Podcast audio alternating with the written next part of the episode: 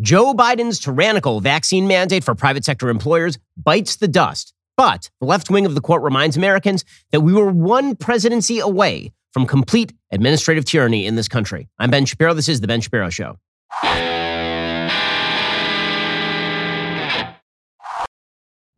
The Ben Shapiro Show is sponsored by ExpressVPN. For peace of mind whenever you go online, visit expressvpn.com slash Ben. We'll get to all the news in just one moment. First, you should know that when you spend money with many of your corporate friends, they are spending that money on a bunch of stuff that you don't particularly like. You vote every single month with the money you spend and the companies you spend it with. So, if you are still a customer of Verizon or AT&T or T-Mobile, you are choosing to support the candidates and issues that they donate to. So, that means you're funding indirectly Biden, Pelosi, Schumer, the leftist agenda they're pushing, but here is a solution Pure Talk. See, Pure Talk, as I've said, uses the exact same towers as the big guys, same 5G network as one of those companies, but with the peace of mind that you are supporting a veteran run business, a business whose employees are right here in the United States. So, yes, this is one monthly bill you can be proud to pay. And here's the thing you're going to be saving a lot of money when you use Pure Talk as opposed to one of the big guys. In fact, your bill is probably going to be about half of what your current cell phone bill is because the average family saves over $800 a year. So, do this go to puretalk.com, find the plan that's right for you. Find the phone that's right for you or just bring your own then. Because they love my listeners, enter promo code Ben Shapiro and you will save 50% off your very first month. That is puretalk.com, promo code Ben Shapiro to get started. Alrighty, so today is a massive day for us here at the Daily Wire. We are so proud that we at Daily Wire fought this thing from the very start. We fought it from day one. We said we were not going to comply, and we didn't. And then we spent hundreds of thousands of dollars to fight this thing in court. We were the first company in America to file a federal lawsuit against the Biden administration literally within minutes of them promulgating the regulation legally. We went to court in the Sixth Circuit Court of Appeals. We could not have done that without those of you who are members and who have helped make this happen for us. Please, if you're not a member, consider joining up today and helping us fight because that's what we do here at Daily Wire. Head on over to dailywire.com slash subscribe. For today only, promo code WINNING gets you 40% off an entire year's membership. So you can support us all year long. We have amazing content, but you're really helping the cause more than anything else. dailywire.com slash subscribe. Use promo code WINNING because we're going to keep on winning to get 40% off that annual membership. The Supreme Court ruled 6 3 yesterday that Joe Biden's vaccine mandate via OSHA was wildly unconstitutional because, as it turns out, it is wildly unconstitutional. It is a violation of the separation of powers. It is a violation of the enabling act of the of the original body itself, OSHA, the Occupational Safe and Health Safety and Health Administration. And it was being used as a cudgel by the executive branch of the government to simply end around the constitutional process of working through a legislature. See, here in the United States, there's this thing called the Constitution. The Constitution mandates that if you're going to effectuate a major policy, you need to go through this thing called the legislature. The legislature is, in its turn, comprised of two separate bodies the House of Representatives, which is apportioned according to population, and the Senate of the United States, in which each state gets two senators. I know this is really basic stuff, but apparently people on the left need to hear this. The New Republic today, the New Republic, I can, I, I, not even kidding you. They tweeted out today, the New Republic, which is supposed to be a sophisticated liberal magazine, quote, the real Supreme Court ruling appears to be this. The Biden administration can only try new solutions to new problems if it runs them through a gerrymandered House and a filibuster friendly Senate first. Oh, you mean you can only do things that you don't have the authority to do if you are given that authority by the Congress of the United States? Who could have suspected such a thing except for everyone who has ever read the Constitution of the United States? It's just unbelievable. Okay, so the Supreme Court ruled 6 3 in favor of getting rid of Joe Biden's vax mandate. And the language was pretty strong here. We're going to go through it. And as we do, I want you to remember that there were three justices on the other side Breyer, Kagan, Sotomayor. And those three justices on the other side ruled that the Occupational Safety and Health Administration, with no actual statutory authority, could force 100 million Americans to vaccinate because they had jobs. That is what the left of the court said. That an obscure agency that generally you have no interface with, that obscure agency granted power by an act in the 70s, suddenly had the authority to decide whether you had to vaccinate, whether or not you had natural immunity or religious objection or some sort of existing condition that prevented you from getting the vaccine safely that you had to vaccinate or lose your job. Three justices on the Supreme Court said that that was totally fine. And uh, if if Hillary Clinton had been elected in 2016, that would have been five or six justices on the Supreme Court of the United States. Because remember, President Trump got three picks. All three voted the right way in this particular case. All right, so here's what the court ruled yesterday. The Secretary of Labor, acting through the Occupational Safety and Health Administration, recently enacted a vaccine mandate for much of the nation's workforce. The mandate, which employers must enforce, applies to roughly 84 million workers, covering virtually all employers with at least 100 employees. It requires that government workers receive a COVID 19 vaccine. It preempts contrary state laws. The only exception is for workers who obtain a medical test each week at their own expense and on their own time, and also wear a mask each workday. OSHA has never before imposed such a mandate, nor has Congress. Indeed, although Congress has enacted significant legislation addressing the COVID 19 pandemic, it has declined to enact any measure similar to what OSHA has promulgated here. Many states, businesses, and nonprofit organizations challenged OSHA's rule in courts of appeals across the country. The Fifth Circuit initially entered a stay, but when the cases were consolidated before the Sixth Circuit, that court lifted the stay and allowed OSHA's rule to take effect. Applicants now seek emergency relief from this court, arguing OSHA's mandate exceeds its statutory authority and is otherwise unlawful, agreeing that applicants are likely to prevail. We grant their applications and stay the rule. Remember, there's this is a preliminary injunction because the rule didn't even go into effect. So, the Supreme Court then goes through the history of the Occupational Safety and Health Act, which was created in 1970. The act created OSHA, the Occupational Safety and Health Administration, which is part of the Department of Labor and under the supervision of its secretary. As its name suggests, OSHA is tasked with ensuring occupational safety, that is, safe and healthful working conditions. It does so by enforcing occupational safety and health standards promulgated by the Secretary. Such standards must be reasonably necessary or appropriate to provide safe or healthful employment. They must also be developed using a rigorous process that includes notice, comment, and an opportunity for a public hearing. However, there's an exception. You're allowed to also promulgate emergency temporary standards. Such standards may take immediate effect upon publication in the Federal Register. This is only permissible in extremely narrow circumstances. It's only been used nine times before, this emergency authority. Six of those times it was challenged in court. Only one of those was upheld in full. Okay, so the Supreme Court goes through the process by which the Biden administration created this OSHA rule. And, um, and the Supreme Court then points out that applicants are likely to succeed on the merits of their claim that the secretary lacked authority to impose the mandate. Administrative agencies are, cre- are creatures of statute. They accordingly possess only the authority Congress has provided, right? Congress says that OSHA can do X. OSHA cannot do X, Y, and Z. OSHA can only do X. And if OSHA proclaims that Z is part of X, OSHA has exceeded its mandate under its enabling act. The secretary has ordered 84 million Americans to either obtain a COVID 19 vaccine or undergo weekly medical testing at their own expense.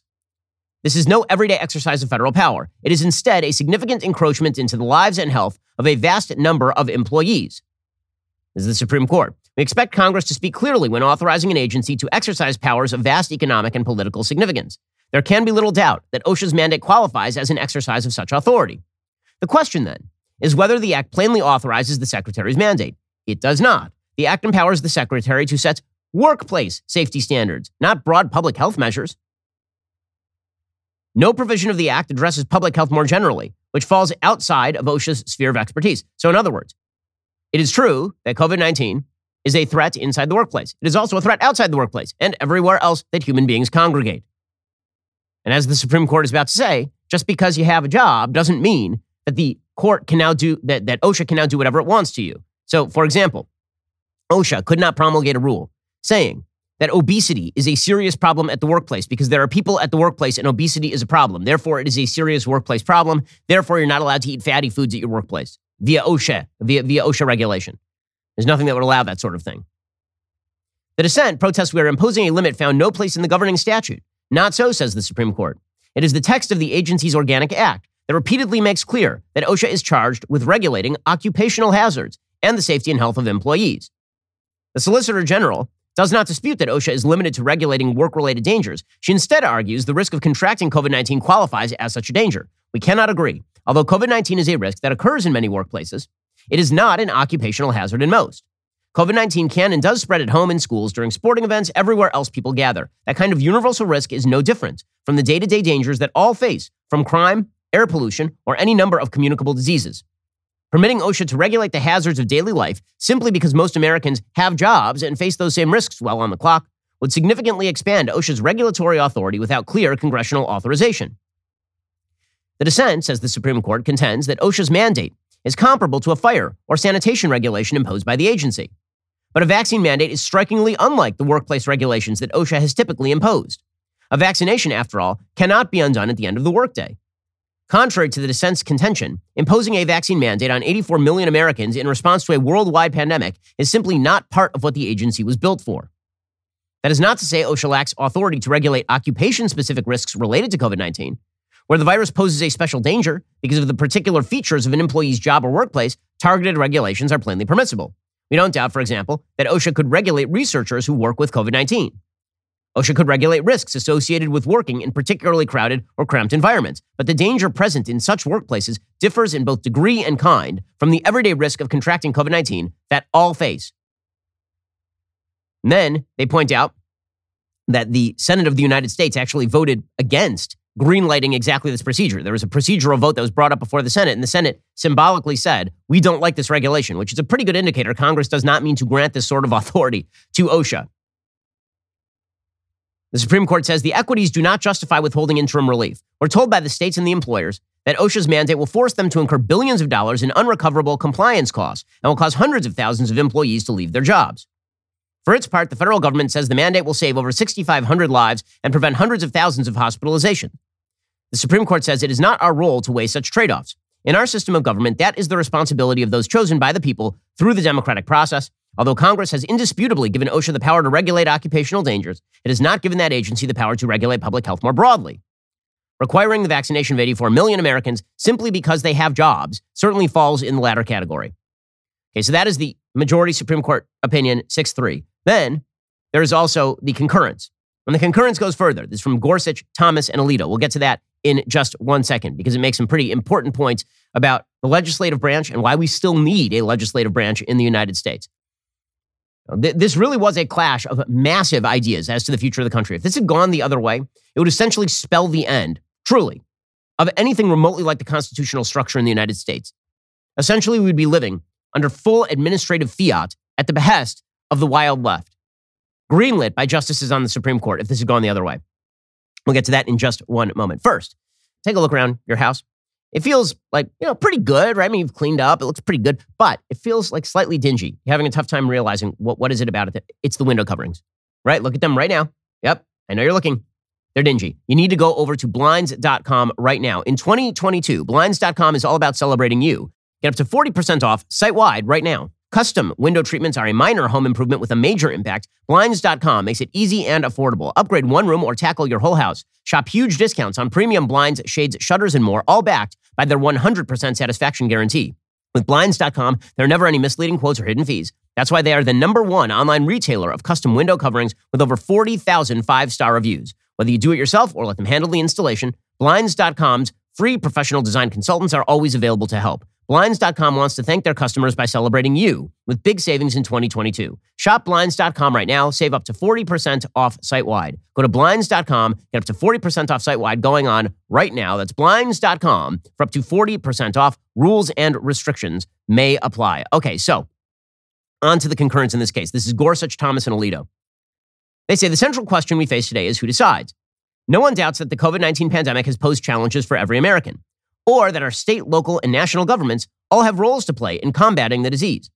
The only question is whether an administrative agency in Washington, one charged with overseeing workplace safety, may mandate the vaccination or regular testing of 84 million people, or whether, as 27 states before us submit, that work belongs to state and local governments across the country and the people's elected representatives in Congress. This court is not a public health authority, but it is charged with resolving disputes about which authorities possess the power to make the laws that govern us under the Constitution and the laws of the land. And essentially, what they say is state and local governments have extraordinary plenary authority when it comes to regulation of health. This is not true of the federal government. The federal government's powers are not general, but limited and divided, say the three concurring justices. Not only must the federal government properly invoke a constitutionally enumerated source of authority to regulate in this area or any other, it must also act consistently with the Constitution's separation of powers. And when it comes to that obligation, this court has established at least one firm rule we expect Congress to speak clearly if it wishes to assign to an executive agency decisions of vast economic and political significance. We sometimes call this the major questions doctrine. OSHA's mandate fails that doctrine's test. the agency claims the power to force 84 million Americans to receive a vaccine or undergo regular testing by any measure. That is a claim of power to resolve a question of vast national significance. Yet Congress has nowhere clearly assigned so much power to OSHA. Approximately two years have passed since the pandemic began. Vaccines have been available for more than a year. Over that span, Congress has adopted several major pieces of legislation aimed at combating COVID 19. It seems, too, that the agency pursued its regulatory initiative only as a legislative workaround. Okay, what's hilarious about that particular note right there, which is that OSHA created this because they couldn't get it done in the legislature, is that Ron Klain literally tweeted that. Joe Biden's chief of staff tweeted that. And then that tweet was cited as evidence by the concurrence in this case, saying, you guys can't do that. It violates the constitutional structure. So well done, Biden administration. I mean, just admitted what you were doing, and the court caught you. What is OSHA's reply? It directs us to 29 USC, US Code, Section 655C1. In that statutory subsection, says the concurrence, Congress authorized OSHA to issue emergency regulations upon determining that employees are exposed to grave danger from exposure to substances or agents determined to be toxic or physically harmful, and that such emergency standards are necessary to protect employees from such danger. According to the agency, this provision supplies it with almost unlimited discretion to mandate new nationwide rules in response to the pandemic so long as those rules are reasonably related to workplace safety. The court rightly applies the major questions doctrine and concludes that this lone statutory subsection does not clearly authorize OSHA's mandate. That section was not adopted in response to the pandemic, but 50 years ago at the time of OSHA's creation. Since then, OSHA has relied on it to issue only comparatively modest rules addressing dangers uniquely prevalent inside the workplace, like asbestos and rare chemicals. As the agency itself explained to the federal court less than two years ago, the statute does not authorize OSHA to issue sweeping health standards that affect workers' lives outside the workplace. But that is exactly what they are trying to do right now.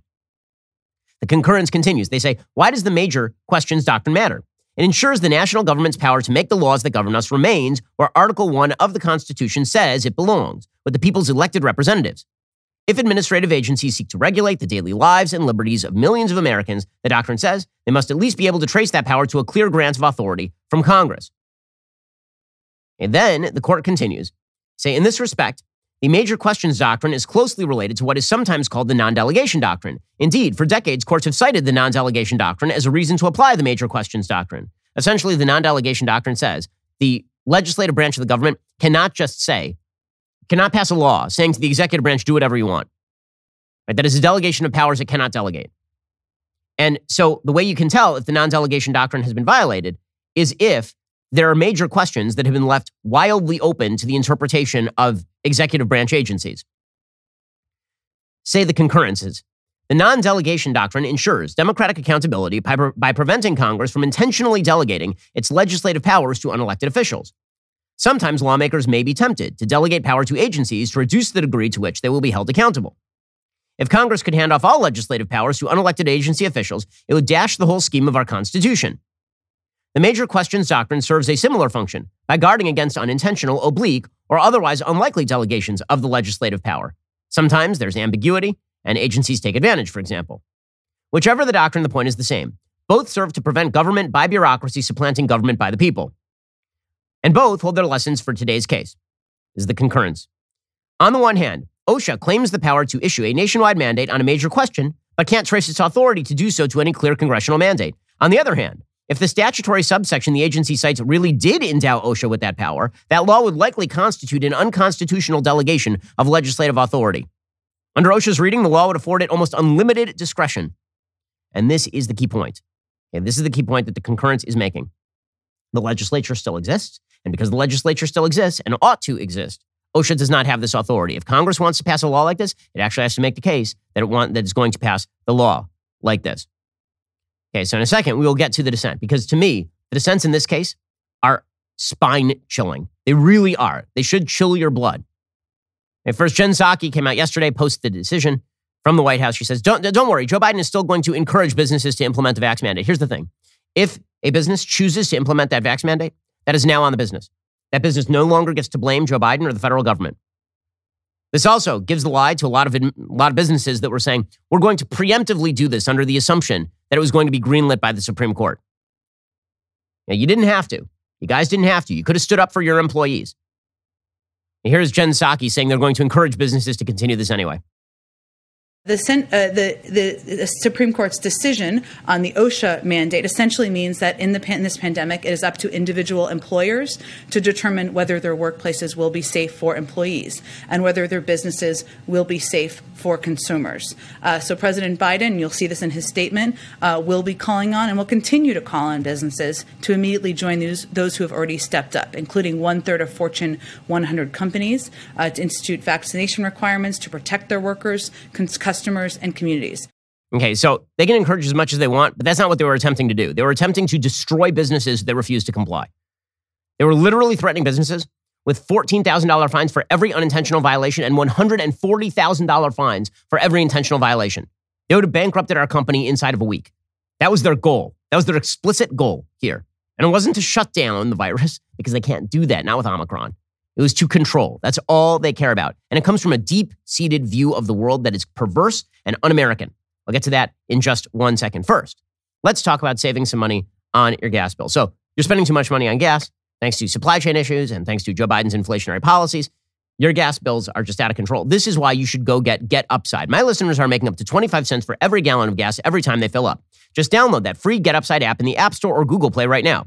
Use promo code Shapiro. Get a bonus 25 cents per gallon on your first fill up. That's up to 50 cents cash back. Don't pay full price at the pump anymore. Get cash back using Get Upside. Just download the app for free. Use promo code Shapiro to get up to 50 cents per gallon cash back on your first tank. Some people who drive a lot are making as much as two to 300 bucks a month in cash back. There is no catch. The cash back gets added directly to your account. You can cash out anytime to your bank account, PayPal, or an e-gift card for Amazon and other brands. Just download that free Get Upside app. Use promo code Shapiro. Get up to 50 cents per gallon cash back on your very first tank of gas. That is promo code Shapiro. Get that free Get Upside app today. Honestly, like what is the downside? There is none, which is why it's called Get Upside. Go check it out right now. Get that Get Upside app and use promo code Shapiro. Get 50 cents per gallon cash back on that first tank of gas and then 25 cents per gallon on every tank of gas after that. Alrighty, so the mentality of the dissent is really worth noting here, okay, because we were this close in 2016, this close to complete administrative tyranny in this country.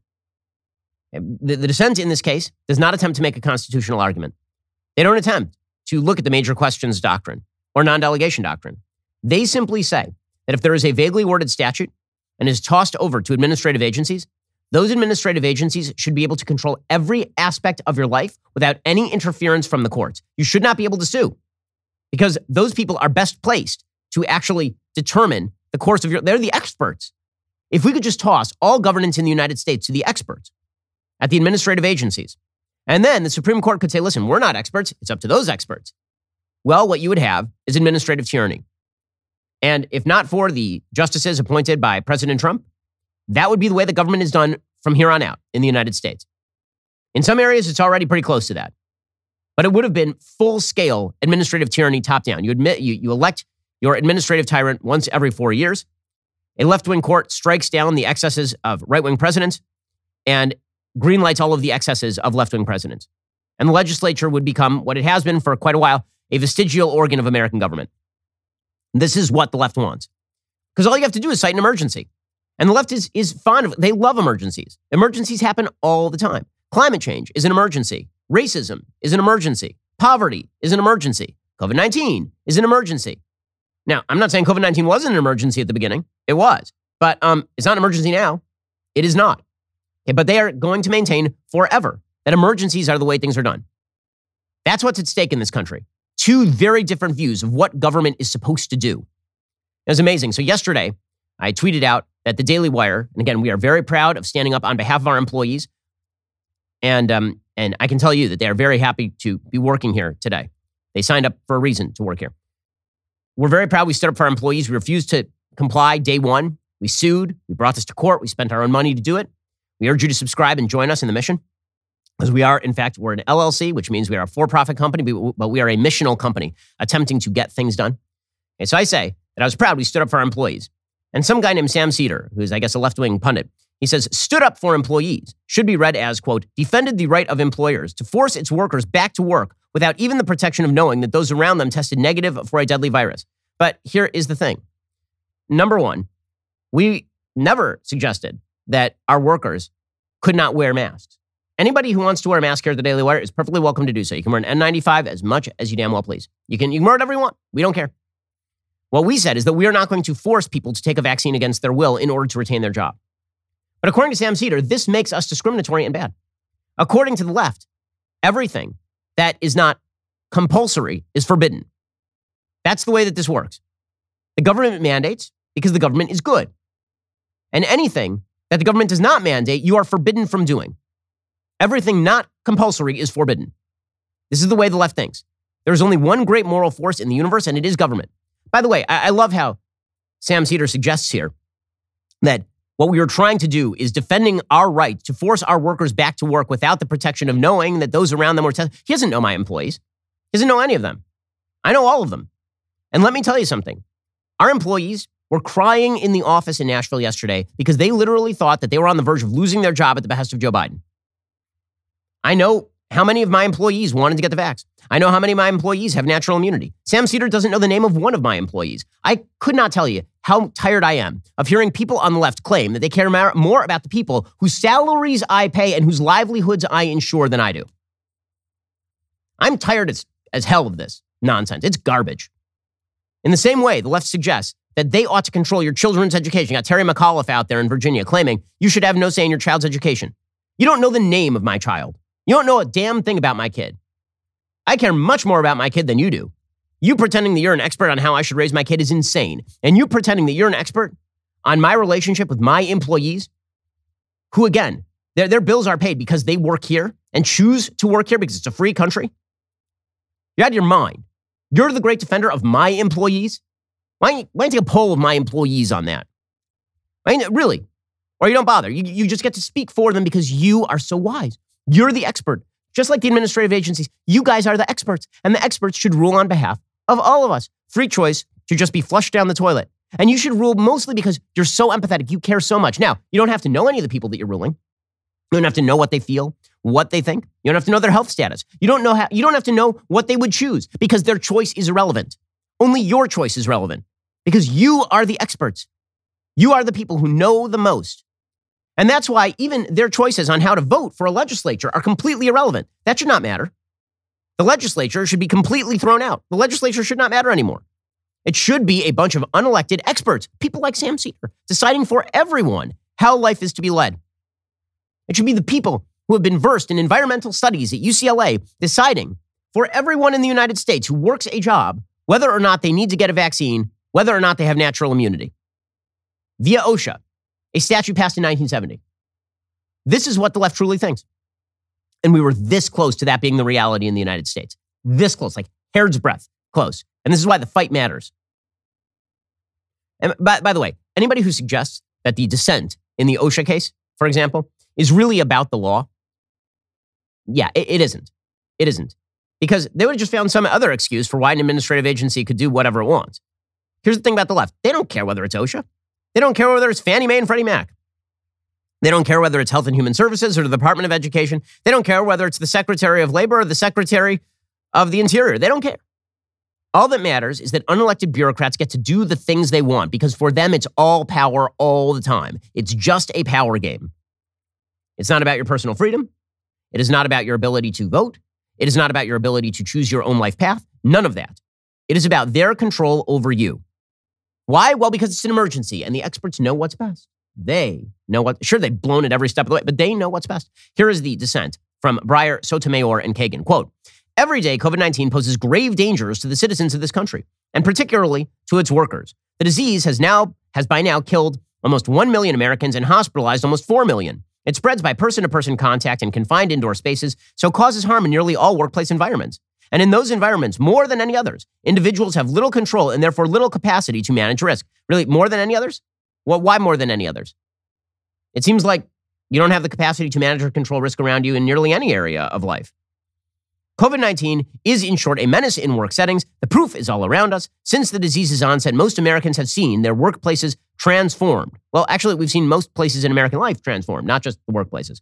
But, says the dissent, the administrative agency charged with ensuring health and safety in workplaces did what Congress commanded it to do. It took action to address COVID 19's continuing threat in those spaces, et cetera, et cetera, et cetera. And again, the basic idea is that OSHA has the authority because we think OSHA should have the authority. My favorite part of this opinion is where they say, even if we thought that they didn't have the authority, we should let them do it. Quote, even if the merits were a close question, the court would badly err by issuing this stay.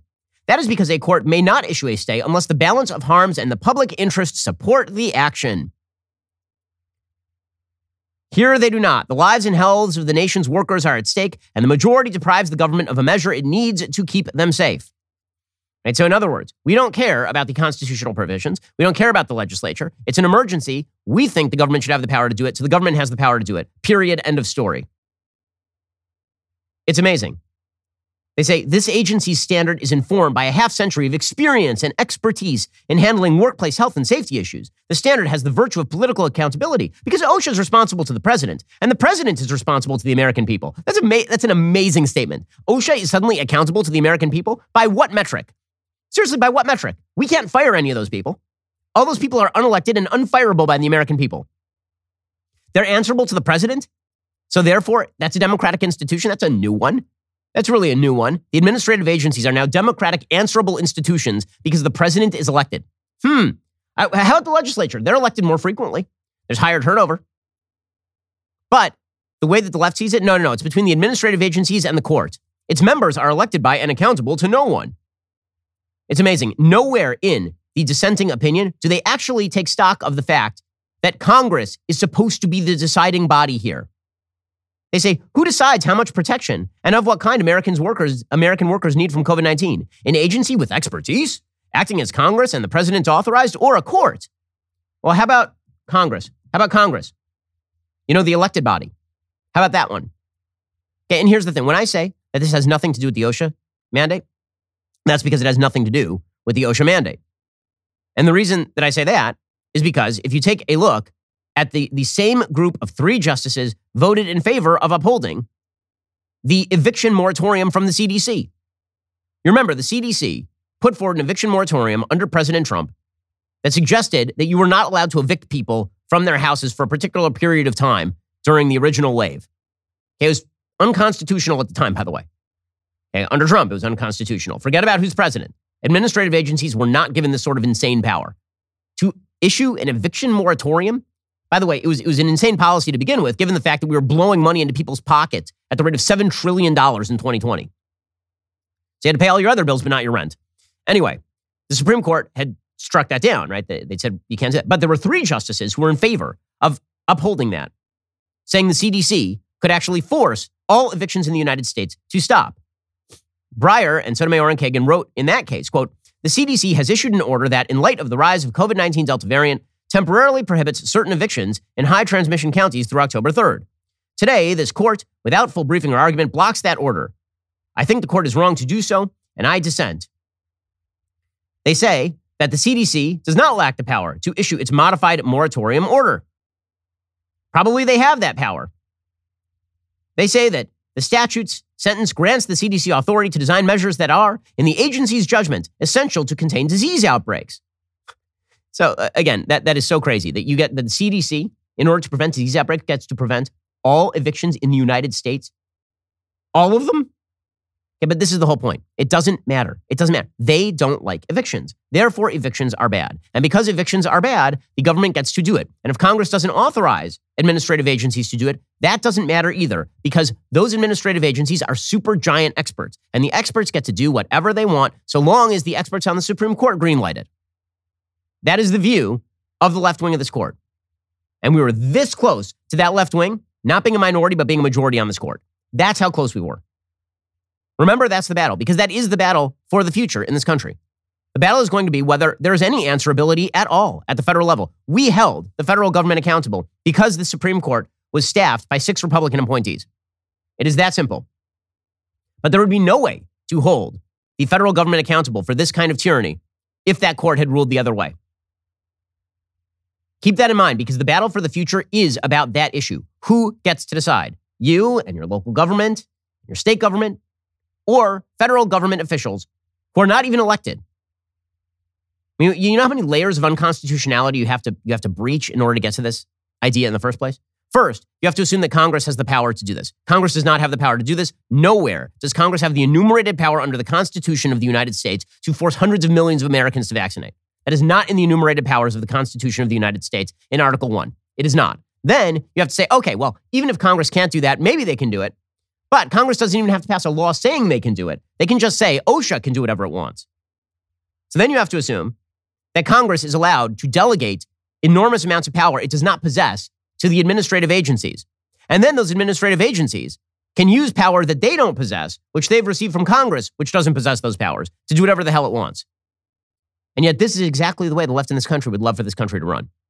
When you talk about the corruption of democracy and the destruction of small r republicanism, when you talk about the destruction of the Constitution and the destruction of federalism, this is the true threat. That's a real authoritarian threat. We fought it back here at Daily Wire yesterday, but that battle is ongoing. Please join us at dailywire.com slash subscribe and help us out in fighting that battle. In one second, we'll get to the other case that the Supreme Court ruled on yesterday. It went the wrong way on this one. This is with regard to medical workers and, uh, and the attachment of Medicare and Medicaid dollars to vaccine mandates. We'll get to that in just one second. First, let us talk about the most comfortable underwear on planet Earth. I, of course, am talking about Tommy John underwear. They grace this magnificent rock like tuchus every single day. When you start the year wearing Tommy John, you are that much more comfortable, so you can do everything better. Tommy John men's underwear has breathable, lightweight, moisture wicking fabric with four times the stretch of competing brands. You'll feel the same level of comfort layering their luxuriously soft loungewear right on top. Tommy John loungewear is so comfortable and good looking, you can and will be wearing them everywhere. With the over 17 million pairs sold, Tommy John does not have customers, they have fanatics. Again, I wear Tommy John stuff. My wife wears Tommy John stuff. It's just, they have all sorts of great gear and it ranges from underwear to loungewear. It's it, all sorts of wonderful, comfortable stuff. It's all backed by Tommy John's best pair you'll ever wear or it's free guarantee. Get 20% off your first order right now at TommyJohn.com slash Ben. Go to TommyJohn.com slash Ben for 20% off. TommyJohn.com slash Ben. See site for details. This stuff is so good, I threw away all my other underwear. They're just that good. I can only wear Tommy John now. They've ruined it for everything else. TommyJohn.com slash Ben for 20% off. Alrighty, we'll get to more of the news in just one second. First, as you know, yesterday the Daily Wire was a part of history. The Supreme Court blocked that tyrannical Biden administration vax mandate for private employers. We were a major part of that. We were the first company in the United States to file a federal lawsuit against the Biden administration. I'm thrilled that the risk that we took paid off. And I'm thrilled that you were a part of that if you are a member. You should become a member today because these are the kinds of fights that we fight. Right? We fought back this OSHA vax mandate.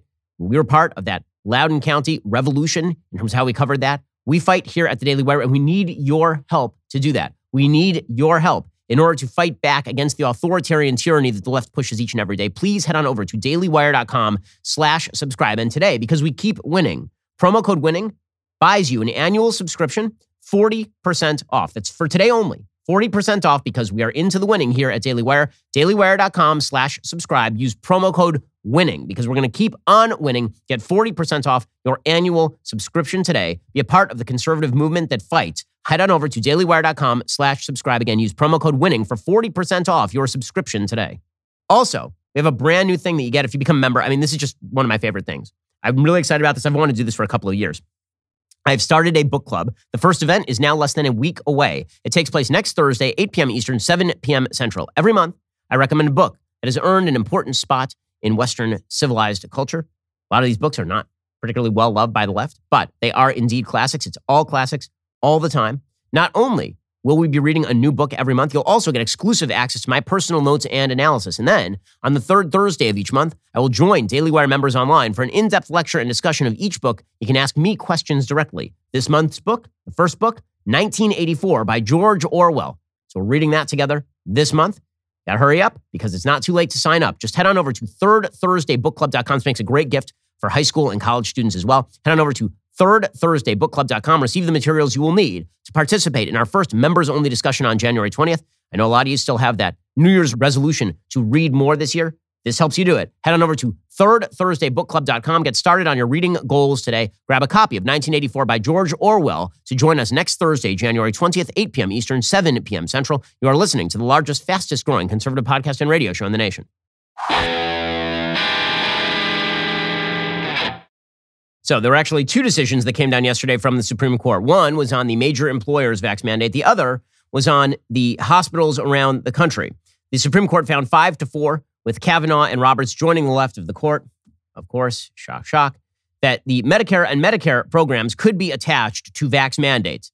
Essentially, they argued that Medicare and Medicaid, which were strings attached programs, right, that, that, that one of the strings they can attach is that everybody has to be forced to get a vaccine at medical facilities. Now, this is really stupid policy. Just as a matter of policy, it's really, really stupid. The reason it's really stupid is because we have massive medical shortages right now across the country. Phil Kerpen reported yesterday we've lost 49,000 staffed hospital beds in the last 365 days, 16,000 in the last 30. And the Biden administration is celebrating the Supreme Court letting them fire nurses and doctors who have already had COVID a couple of times for declining a vaccine that does not reduce Omicron transmission. That is correct. By the way, how bad is this? Apparently, California is now telling COVID positive medical workers to stay on the job. So the way this works is if you're not vaccinated, but you also don't have COVID, you can't work at a hospital. But if you are vaccinated and have COVID, head on into work today. According to Yahoo News, Day long waits in the emergency rooms, no one to answer the phones, no one to take out the trash, more patients arriving every day. That's the scene playing out at some hospitals across Southern California as the Omicron fueled surge of COVID 19 contributes to a crippling shortage of doctor, doctors, nurses, and other healthcare workers. State officials are attempting to address California's staffing shortage through a sweeping policy change that allows asymptomatic healthcare workers who have tested positive for COVID to return to work immediately. So, yeah, the, the, these vax mandates are, they're definitely great policy. They make, they make perfect perfect sense. And well, the Supreme Court basically found in ridiculous fashion that the the enabling act for Medicare and Medicaid somehow can be cobbled together to allow for the possibility of these vax mandates being crammed down on medical workers across the country. As the dissenters, Thomas, Alito, Gorsuch, and Barrett point out, no, not so much. They say the government has not established that either provision of CMS, which is the Enabling Act, empowers it to impose a vax mandate. Rules carrying out the administration of Medicare and Medicaid are those that serve the practical management and direction of those programs. Such rules are necessary to administration if they bear an actual discernible nexus to the program's practical management. To the extent the rule has any connection to the management of Medicare and Medicaid, it is at most a tangential one. At oral argument, the government largely conceded that these statutes alone do not authorize the omnibus rule. Instead, it fell back on a constellation of statutory provisions that each concern one of the 15 types of medical facilities the rule covers. Several of those provisions contain language indicating that CMS may regulate those facilities in the interest of health and safety. In the government's view, that language authorizes CMS to adopt any requirements that CMS deems necessary, including a vax mandate. The government has not made a strong showing that this agglomeration of statutes authorizes any such rule. To start, five of those 15 facility specific statutes don't authorize CMS to impose health and safety regulations at all. These provisions can't support an argument based on statutory text they lack. Perhaps that's why the government only weakly defends them. Then the government identifies eight definitional provisions describing, for example, what makes a hospital a hospital. These define covered facilities as those that comply with a variety of conditions, etc. The government similarly invokes a saving clause for health and safety regulations applicable to all inclusive care programs for the elderly. The government has not made a strong showing. This hodgepodge of provisions authorizes a nationwide vax mandate. We presume Congress does not hide fundamental details of a regulatory scheme in vague or ancillary provisions. Yet here, the government proposes to find virtually unlimited vaccination power over millions of healthcare workers in definitional provisions, a saving clause, and a provision regarding long term care facilities' sanitation procedures. Yeah, I mean, it's, it's a stretch. It is for sure a giant stretch. For his part, Ron DeSantis in Florida, he says, We're not going to help you implement this. And in fact, hospitals in Florida are now caught between a bit of a rock and a hard place because in Florida, you are not allowed to discriminate against the unvaccinated. That is state law in the state of Florida. You can't fire somebody for being unvaccinated. At the same time, the federal government has now mandated that they are going to remove Medicare and Medicaid dollars from hospitals if they don't force their employees to get vaxxed. Here was Ron DeSantis yesterday in Florida. The medical mandate for the for the nurses and the doctors, this is what they're trying to do is absolutely insane. In other states, they have fired nurses for not having vax, even though most of them have natural immunity. So they fire them. But now they're shorthanded, so what are they doing? They are bringing back on the job vaccinated nurses who are co- currently COVID positive. So if you're unvaccinated, naturally immune, and uninfected, they fire you. But if you're COVID positive and vax, which we know most of the people that are COVID positive now are vax, they are going back on the job. Um, and it just shows you that CMS mandate absolutely insane, especially given the ineffectiveness, you know, of, of these shots to actually stop transmission. Ron DeSantis, of course, is exactly correct. And shame on Kavanaugh and Roberts for voting the wrong way on this particular mandate. Okay, meanwhile, Joe Biden's presidency is in a state of full scale collapse. It really is. I mean, this is the worst week I have ever seen a president have, maybe. it, it is definitely up there. Uh, aside from the botchery in Afghanistan, which was a weeks long rolling crisis for the administration, it destroyed Biden's credibility. This week has been brutal. So, Joe Biden, this week alone, received reports of inflation at a 40 year high. Joe Biden had his vax mandate struck down by the Supreme Court. Joe Biden is running up against a major border crisis again, again. Joe Biden's approval rating is down at 33%, according to Quinnipiac. Joe Biden has decided to swivel away from all of those things by randomly shouting about how all Americans who dislike his voting agenda are vicious racists. And now that's breaking down. Even his own party's like, you're acting like a jackass. Please stop. Okay, so yesterday, Joe Biden went to the Hill. He's been trying to convince senators on the Hill that they ought to get rid of the filibuster. Yeah, good luck with that. Joe Manchin and Kyrsten Sinema have no interest in getting rid of the filibuster. There's no reason they would be interested in getting rid of the filibuster. Why? The filibuster protects them and protects probably half a dozen other Democratic senators. Because those Democratic senators now get to claim that they're in favor of a bunch of Democratic legislative proposals without those proposals ever having to be passed. And that's a pretty good space to be in. The filibuster allows Manchin and Sinema to hide behind the filibuster in order to not have to vote on very controversial provo- proposals in their own home state. Plus, it turns out that the filibuster has long time been a feature of the Senate. It is a good cooling mechanism for the excesses of congressional passion. Okay, so Joe Biden went on down to the Hill yesterday, and it just it went it went horribly, just horribly. It started off before he even went down with Jen Psaki at the White House saying Joe Biden thinks that we need to make changes to the filibuster and it's super duper important. Any piece of legislation that's ever passed uh, that's hard, that's difficult, goes through ch- goes through some ups and downs and goes through some challenges. That doesn't mean you give up. That's not what leadership is. Leadership is continuing to fight for what's right, continuing to fight to get something done. Uh, that means sometimes it fails. We don't know what will happen next. That means sometimes uh, there are, are, gaps between when you ha- get to move forward. We're going to have to determine what the next steps are. But in the meantime, the president is going to continue to make calls. He's going to continue to engage with his colleagues, uh, and that's where his focus is on at this point in time. Yeah, well, he has no power to do that because the president of the United States is not a sentient being. He's an old man who shouts at the clouds and calls everybody who doesn't like his agenda, a vicious Bull Connor racist, even though it was he who was serving in the Senate with people like George Wallace and praising them at the time. Okay, so here was Joe Biden. He goes down to the Hill and randomly he starts yelling about voting. This is not going to get the job done, sir. The state legislative bodies continue to change the law, not as to who can vote, but who gets to count the vote. Count the vote. Count the vote. It's about election subversion not just whether or not people get to vote. Who counts the vote? That's what this is about. That's what makes this so different than anything else we've ever done. Who counts the vote? Who counts the vote? Counts the vote. Counts the vote. Counts the. Not going to work, dude. Not going to work. In fact, this worked so poorly that yesterday, Kyrsten Sinema, while he was in the Senate, I mean, she just burned him to the ground. So Joe Biden goes to the Senate to try and convince Kyrsten Sinema and Joe Manchin that they should give up on their own political prospects so that this old man can pass a voting bill that she doesn't even like. Okay. And, and so she gets up on the Senate floor and she's like, you know what? I'm not doing that. I'm not doing that. And you can shove off, sir. While I continue to support these bills, I will not support separate actions that worsen the underlying disease of division infecting our country. The debate over the Senate's 60 vote threshold shines a light on our broader challenges. There's no need for me to restate my long-standing support for the 60 vote threshold to pass legislation. And there's no need for me to restate its role protecting our country from wild reversals in federal policy. So that is Kyrsten Sinema just taking Joe Biden, breaking her back like Bane with Batman in Dark Knight Rises. I mean, it's just that that is a um, that is a bad sight for Joe Biden. And by the way, Joe Biden knows it. He he went to these meetings, and then as he was leaving, he got very very agitated because his, his medication had run out. I hope we can get this done. The honest to God answer is I don't know whether we can get this done. As long as I have a breath in me, As long as I'm in the White House, as long as I'm engaged at all, I'm going to be fighting to change the way these legislatures have moving. Uh, as long as I, it's pretty dark, sir.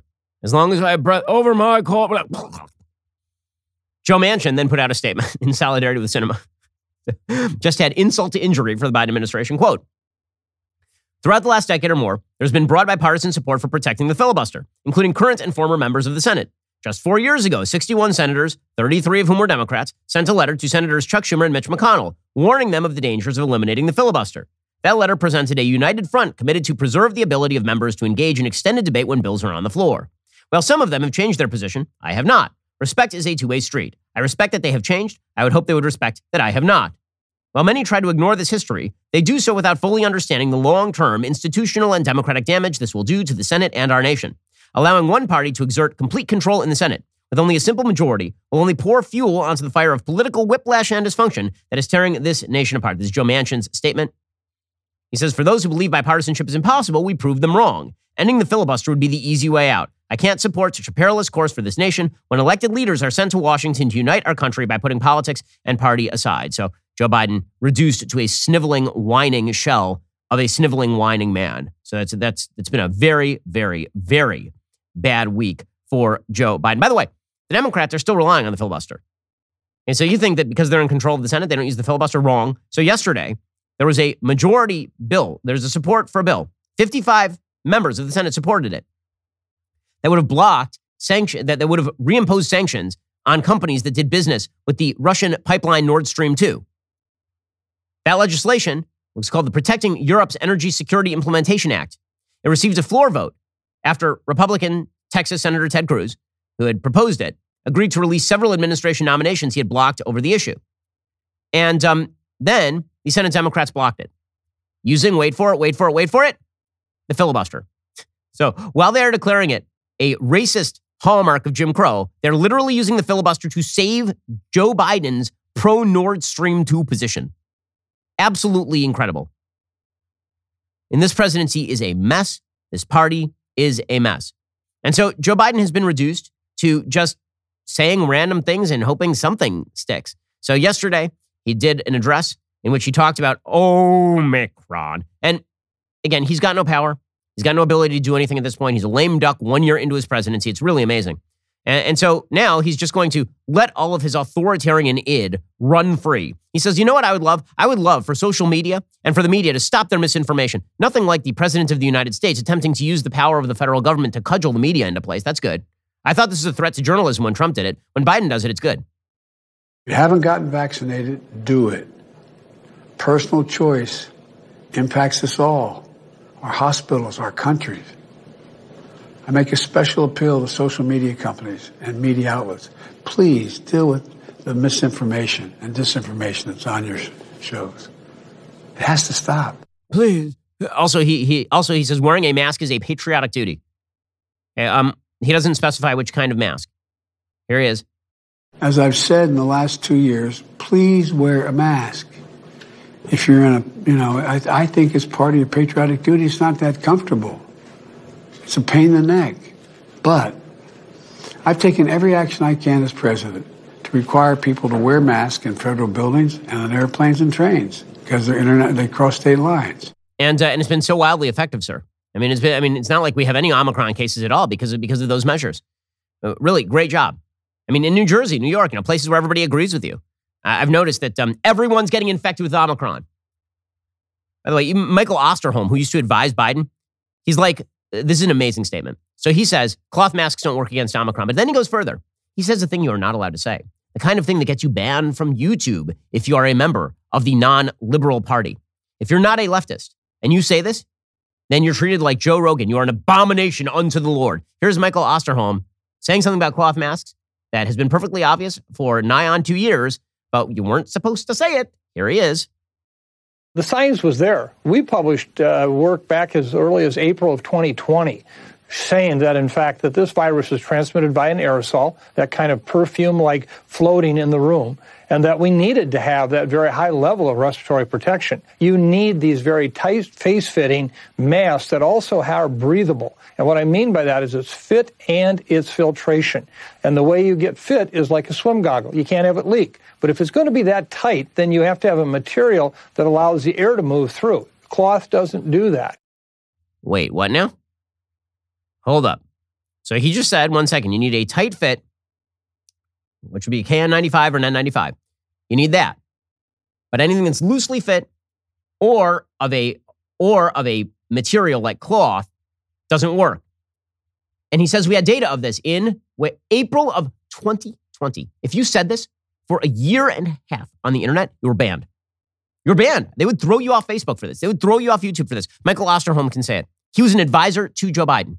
These liars, these unbelievable liars. Okay, so it's all falling apart for them. The good news is they have waiting in the wings one of the most talented politicians of this or any other generation, Kamala Harris, who is just, she is just an inspiring figure, deeply inspiring figure. So Kamala Harris did an interview on NBC News. It's one of the great interviews of all time. Uh, Kamala Harris is perennially the third grader whose dog ate her homework, forever and always. She, she has two responses to questions to laugh hysterically, like a lunatic, or to try and soldier her way through them like Michael Scott being asked to describe the French Revolution. Here is here is Kamala Harris being asked a very simple question and man, this answer this is an all-time great answer right here. Six former administration officials last week wrote that open letter urging the administration to change course, to change strategy. Is it time? It is time for us to do what we have been doing, and that time is every day. Every day it is time for us to agree that there are things and tools that are available to ah. us to slow this thing down. She, she, she's the most talented politician of our generation. I mean, by the way, every two days there's a piece in the mainstream media about why she needs to recapitulate her image. There's another one in the Washington Post. Like it's, it's almost every two days saying why her her comms team is failing her because the dictator can never fail. The dictator can only be failed. Maybe she just sucks at this. That that's one of the great Selina Kyle Veep lines I have ever heard from a politician in real life. Quote, it is time, this is a direct quote, it is time for us to do what we have been doing. And that time is every day. Okay, I, am trying to get a handle on what that means. Today, right now, it's the time for us to do what we've already been doing. And that time to do what we've already been doing is every day. So the past and present and future all merge. It's like a, it's like a flat circle. Uh, what, yeah, play it again. Play. I, I, need. I need that. I need the experience of that level of genius again. I need it. I need it. I require it. This could be your next president of the United States, folks, because Joe Biden needed a black woman for Veep. Six former administration officials last week wrote that open letter urging the administration to change course, to change strategy. Is it time? It is time for us to do what we have been doing, and that time is every day. Every day it is time Every for us to time. agree to agree that there are things and tools that are oh. available to us to slow this thing down. My favorite time is that it is time for us to do what we have been doing, and that time of is every day. Every day is that time. It's like a haiku for a person who has no brain function. It's that is that is fantastic. That is just fantastic. I guess that the, the goal here is that our leadership class should be actively unable to form English sentences about coherent policy. We're almost there, guys. If we just work a little harder, we'll get there. Alrighty, we have reached the end of today's show. We'll be back here later today with an additional hour of content. First, you cannot forget to end your week by tuning into the Andrew Klavan Show. Drew's shows every Friday. He's got an exciting evening planned for you. So head on over to dailywire.com at 7 p.m. Eastern, 6 p.m. Central. Tune in. I'm Ben Shapiro. This is The Ben Shapiro Show.